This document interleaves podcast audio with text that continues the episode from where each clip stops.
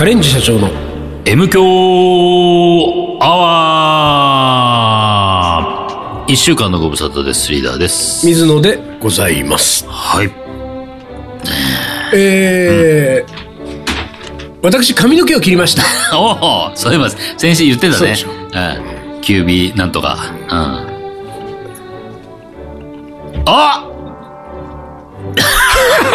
坊主。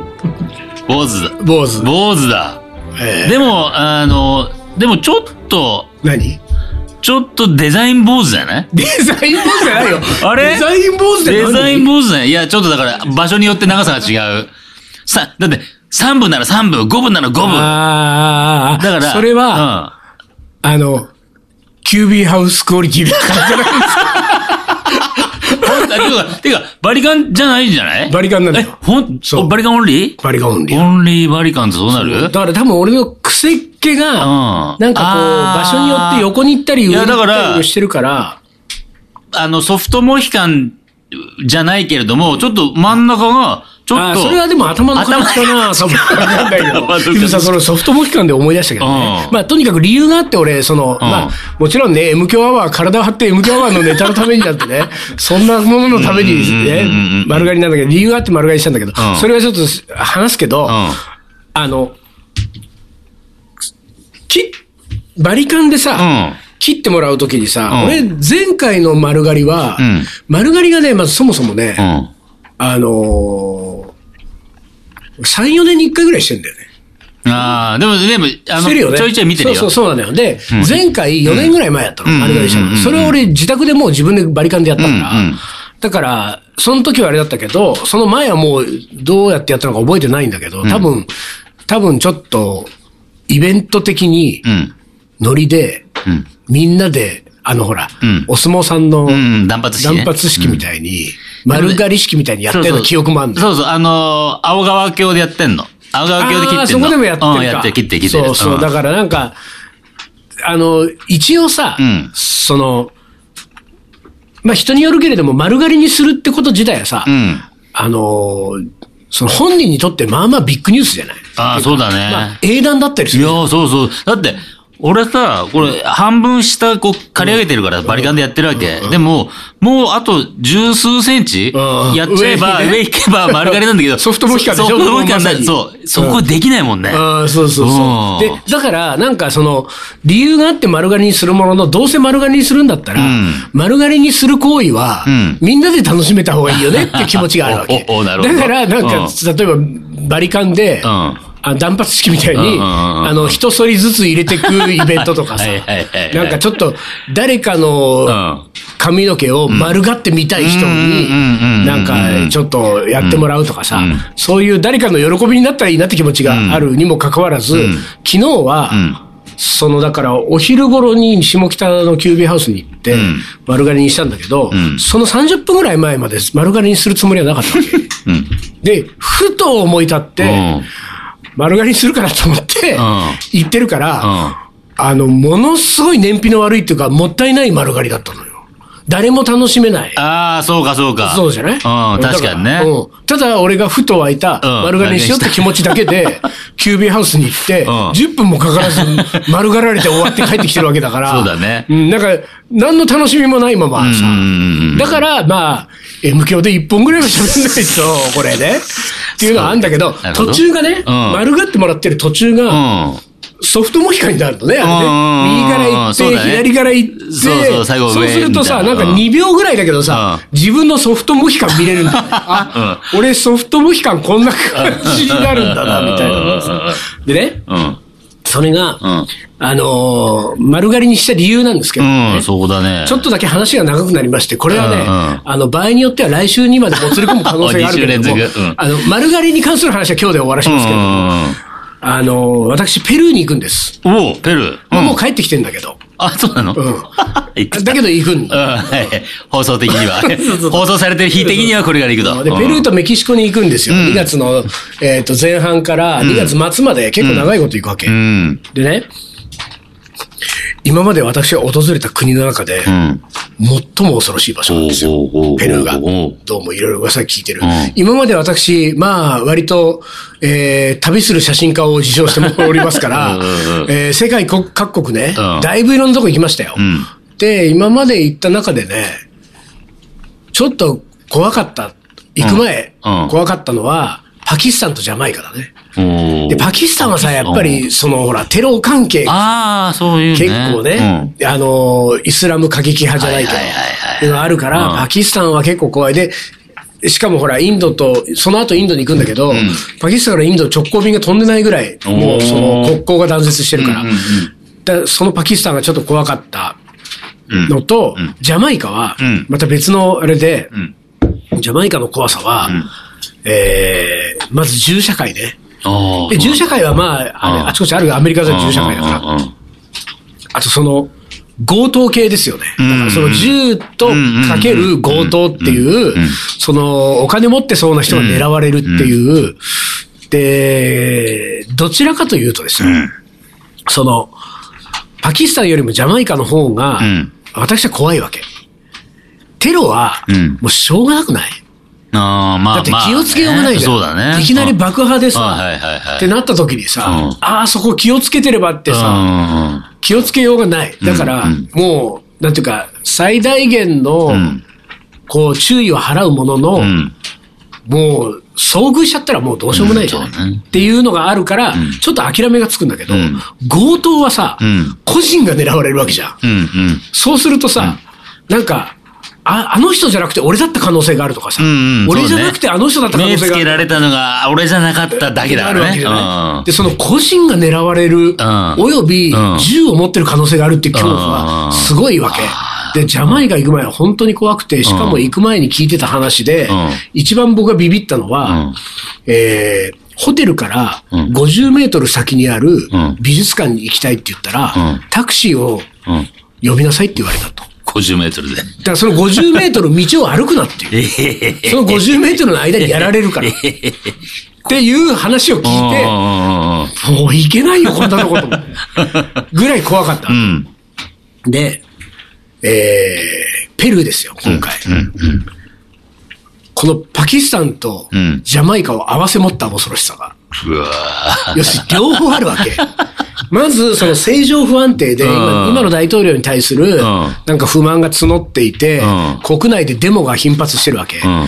で、えー南部の方に行くとそのデモが激しくて、もう空港が閉鎖され、道は封鎖され、もう身動きが取れない状態になってるわけ。で、そのデモが暴徒化して死者がどんどん出てるし、爆発とかもしょっちゅうだし、いう状況があって、で、一応渡航禁止にはなってないものの、ん。危ない。もう一つが、その、より怖い方だよね。ジャマイカ側の強盗。当然銃社会、銃持ってる可能性があって強盗。で、この強盗系で、怖い話は、僕が今事前にね、まだペルー行く前ですけれども、その聞いてる、その、怖い話、その、50メートル先の美術館にタクシー呼べば大丈夫だったら、まあいいですよ、呼びますから。ん。ね、ペルーの怖いのは、これ聞いてる話ですよ。ん。スマホを持って道を歩いてると、まず手首を切り落とされるらしい。そのスマホ欲しさ。に。力ずくだね、向こう。でね、タクシー乗ってる時は、うん。タクシーの中安全だからって言って、スマホを出してると、ん。信号機で止まった時に、ん。両側の窓ガラス割られて、スマホを持ってかれる。だから、信号止まってる時はう、ん。スマホを出すな。それから夜はうん、走ってる車の中でもう、んスマホの明かりが目立つから、うんあいつスマホ持ってるってなるからうん、夜はスマホを出すう。なん車、タクシー乗ってる時も、カバンは足元に置けと。うん。あの、自分の肩とか、うんこう、座ってるところの脇に置いたら、あいつのカバンの中金が入ってるってなるから、で道歩くときもカバン持ってたらやばいし、問題はここの後ですよ。うん。カメラなんかぶら下げてたらいいかもですよねっていう人がいたの。うん。うん。うん。うん。俺、ジンケ・ブレッソンっていう名前の写真家写真なんで家ですね。うん。カメラぶら下げずにペルー行くわけにいかないんですよ。そうだね。でもいいかもだって言われてる。ああ、いい。行ったことある人がねああ、いろいろ、なんか、怖いことは確かにたくさんあって、リュックがどうこうこう、どうこういるけれ、あるけれども、まあでも気をつけるしかないです。でも、あの、一眼レフのカメラとか持ってたらいいかもですよね。かっこ笑いみたいなさ。もうほら、行って帰ってきてる人はもう大きいからさ。でもうさ、やばいと思って、今までで過去最上級にビビってるわけ。で、いろいろ対策を練ってる。うん。対策を練ってる中で、あの、パキスタンの時もやったんだけど、うん。やっぱまず風貌なんですよ。見た目。ね、金持ってそうなん感じの格好はとにかく絶対ダメだから、うーんと、わかりやすいのは、例えばブランド物のなんかこう、洋服着てるとか、あと、まあ、キラキラしたリュック、ネックレス、時計とかもう最悪ね。こういうのはもう絶対ダメなんだけど、そんなんじゃなくてもさ、まあ旅行者なのはもうバレるわけじゃん。うん。だからリュックなんか本当はダメなんだよね。うんで、なんだけど、まあそれもあるけれども、ん。ひとまず、うーん自分が、うパキスタンの時にやったのは、首から上なんですよ。うん。で、割と僕は、まず、海外ちょっと危ないかもねっていうところ行くときは、武将髭を、要するに髭を剃らずに、だからその渡航のもう2週間以上前からん、髭を剃らない。だから今、髭を剃ってない状態になってるわけ。でも俺そんなに生えないから、ん本当に汚らしい武将髭みたいになるわけ。だからこれはちょうどいいのよ。うん。その、なんていうか、綺麗にまたこれが生え揃えるとさ、そうだねうん。ちょっと整ってるとね。うん、なんかちょっといいとこの人みたいな感じに見えたりするのもあれだけど、本当にまばらな武将髭だから、だらしないなって感じになる。うんこれは一個ね。うん。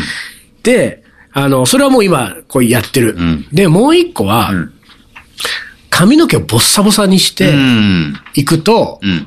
あいつ金なさそうだなみたいな感じになるじゃない。そうだね。風貌で。そうそうで、その作戦だと思って、俺、年明けからん。髪の毛をうん。ずっと切らずに。で、年明けがタイだったんだけど、うん。で、タイに1月行ったんだけど、タイもね、南部のうん、新南部って言って、マレーシアとの国境の、ん。結構危ないところに行ったわけ。うんで、それもあったから、タイの時も髪の毛もボッサボサの状態で行ってて、で、このボッサボサをそのまんま、んえ1ヶ月後のペルーまで持たせたら、ん。もう、串も通らないようなボッサボサになる可能性があって、そんぐらいだなと思って。うん。で、さらにはですよ、うん。私普段あの、キャップ被ってるからなんともないけれども、うん。朝起きた時なんか、あ、何をどうしたらそんな髪型になるわけっていうような寝 寝癖なの。でその俺ペルーでは、うん。毎日寝癖で歩くっていう、こう、コンセプトを立てたんですようん。この寝癖でいつも毎朝髪の毛で、鏡の前でうん、髪の毛俺何もしないんだけどうん、キャップ被っちゃうからうん。でも、か鏡の前で毎朝、あの、この寝癖のこの 髪でうん、ペルーのリマの街中を歩いてる俺を想像してうん、これは来ねえだろ誰もっていう。だって、あの、ど、うん。あ、頭の、うん。頭どこまでってまず、ねお、その。髪の毛の立ち方うん。立ち方はね。あ、それ頭どこまでって感じだし、んその、どの角度で寝るとその斜めな感じになるのっていうぐらいの、斜め斜めだし。斜めだうんで、あの、それを、何にも気にせずに、うんキャップも被らずに外歩いたら、相当、こう、なんていうか、ん自己防衛力があはいるんじゃないはいはいはい。そうだね。で、そそれを貫いて、あともうだから1週間、10日ですよ。ん10日したらもうね、飛行機に乗るんで、ん今後乗ればいいなと思ったわけ。んって思ったんだけど、ん昨日のお昼前ですよ。ふと。うんまあお昼前というかもう、お昼に出かけようと思って、えースタジオの外出てしチャリンコ乗ったぐらいですよ。うん乗ったぐらいの時に、あのー毎日さ、うん。シャンプーがさ、はいはいはい。そうね。シャンプーとシャンプー問題出てくるね。シャンプーが。大変だけど、今もうすでにで、シャンプーが大変な上にん、あの、髪の毛が増えてくるとさ、あの、リンスしないと、俺あれも文句があるんだけど、リンスしないと老けがさ、あ、え？いや、俺ね、本当？うん、俺多分俺の体質なのかわかんないけど、シャンプーが悪いのかわかんないけど、うん。俺が365日シャンプーするんですよ。ね？で、うん。あの、それが一日しない、一日髪の毛洗わない日があると、うん。もう翌日、ん。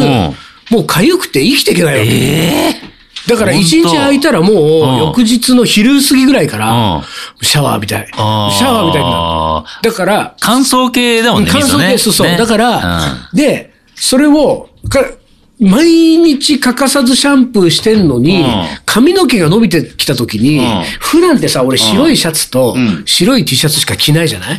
だから、気づかないんだけど、ん。あの、礼服みたいなの着なきゃいけない時あるじゃん。うん。観光総裁とか。あの時にさ、うん。すごい老けの量なの。うん。でさ、あこの人一週間髪洗ってないんだな、みたいな感じになってるわけ。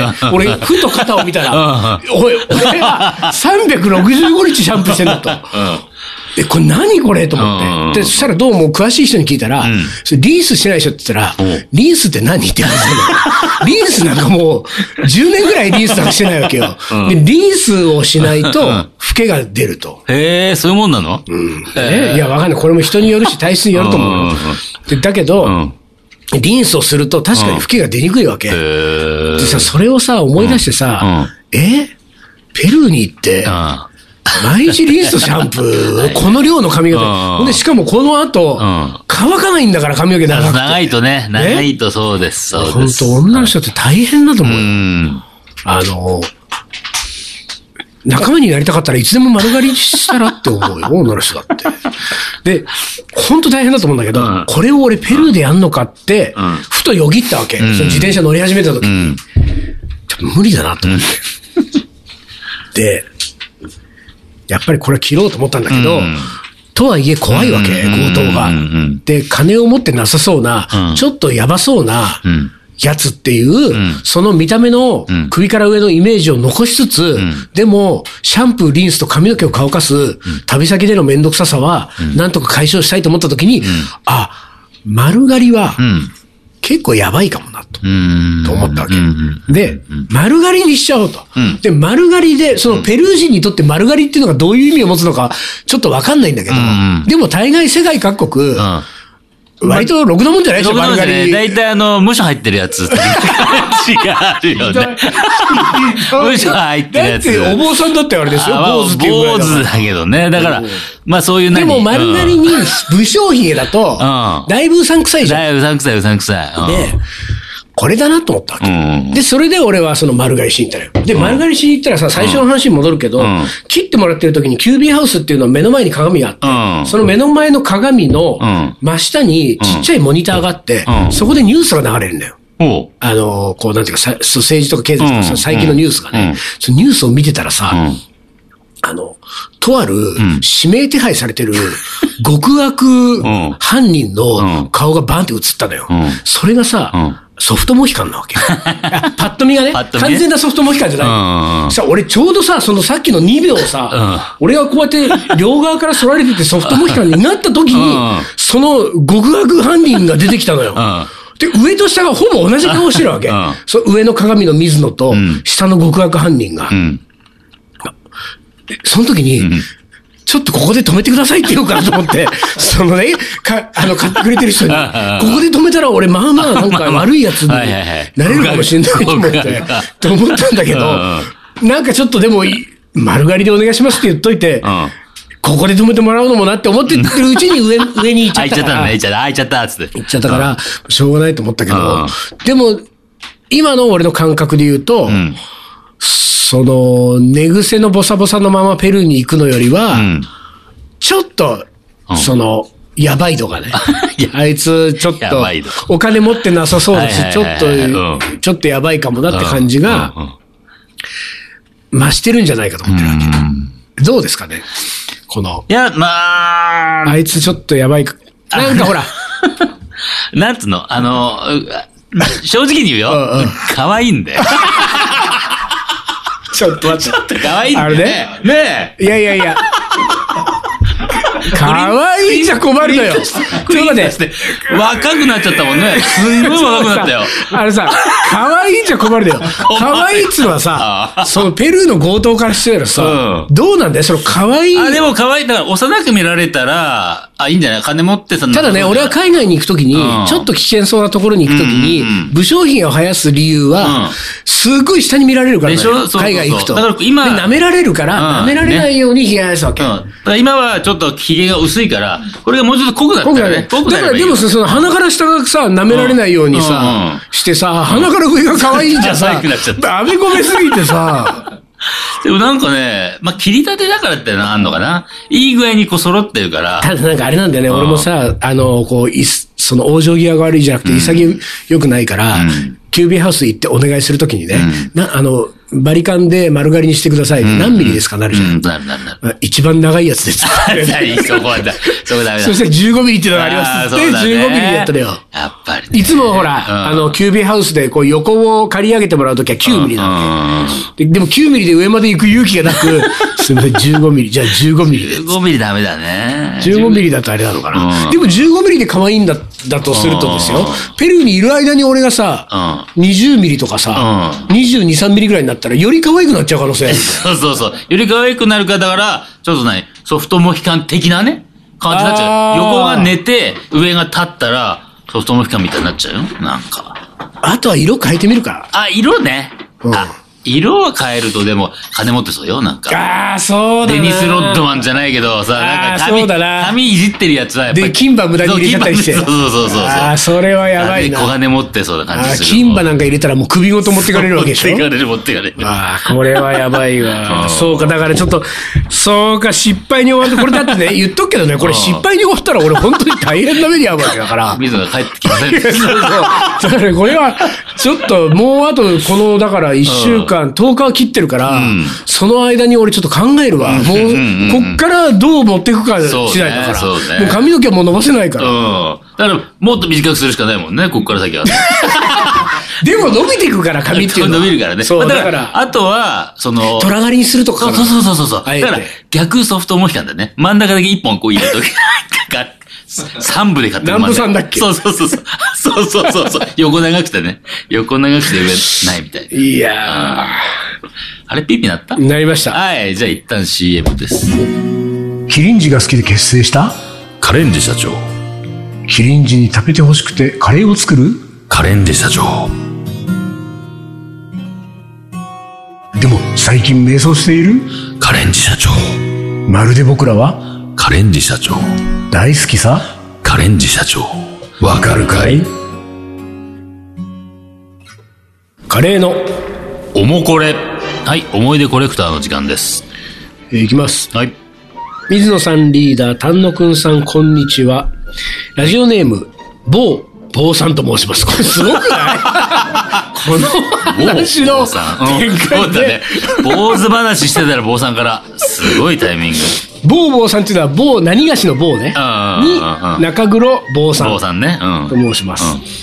初めてメールを。おー、ありがとうございます。ございます。しかもめちゃくちゃいいタイミングに。分うん、本当だ。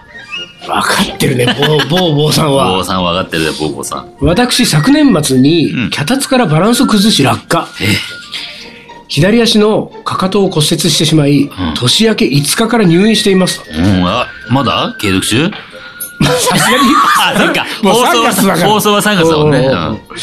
えー足の骨折は常に体重をかける部位なので、退院まで1ヶ月を予定。あまして完治についてはかなり時間がかかるようです。まあ、うんかかとやあ。ばいもんね。うんうんうんそんな不自由な入院生活の数少ない楽しみといえば食事。うん私は怪我だけで体はすこぶる健康のため、うん入院食については塩分や糖質などの制限はありません。ん今まで天ぷら付きのうどんやチャーハン、とんかつ、そういいね。入院してるとは思えない。ね天ぷら付きのうどんやチャーハン、とんかつ、麻婆豆腐あら、いいね。といったメニューもありました。うん味も悪くはありません。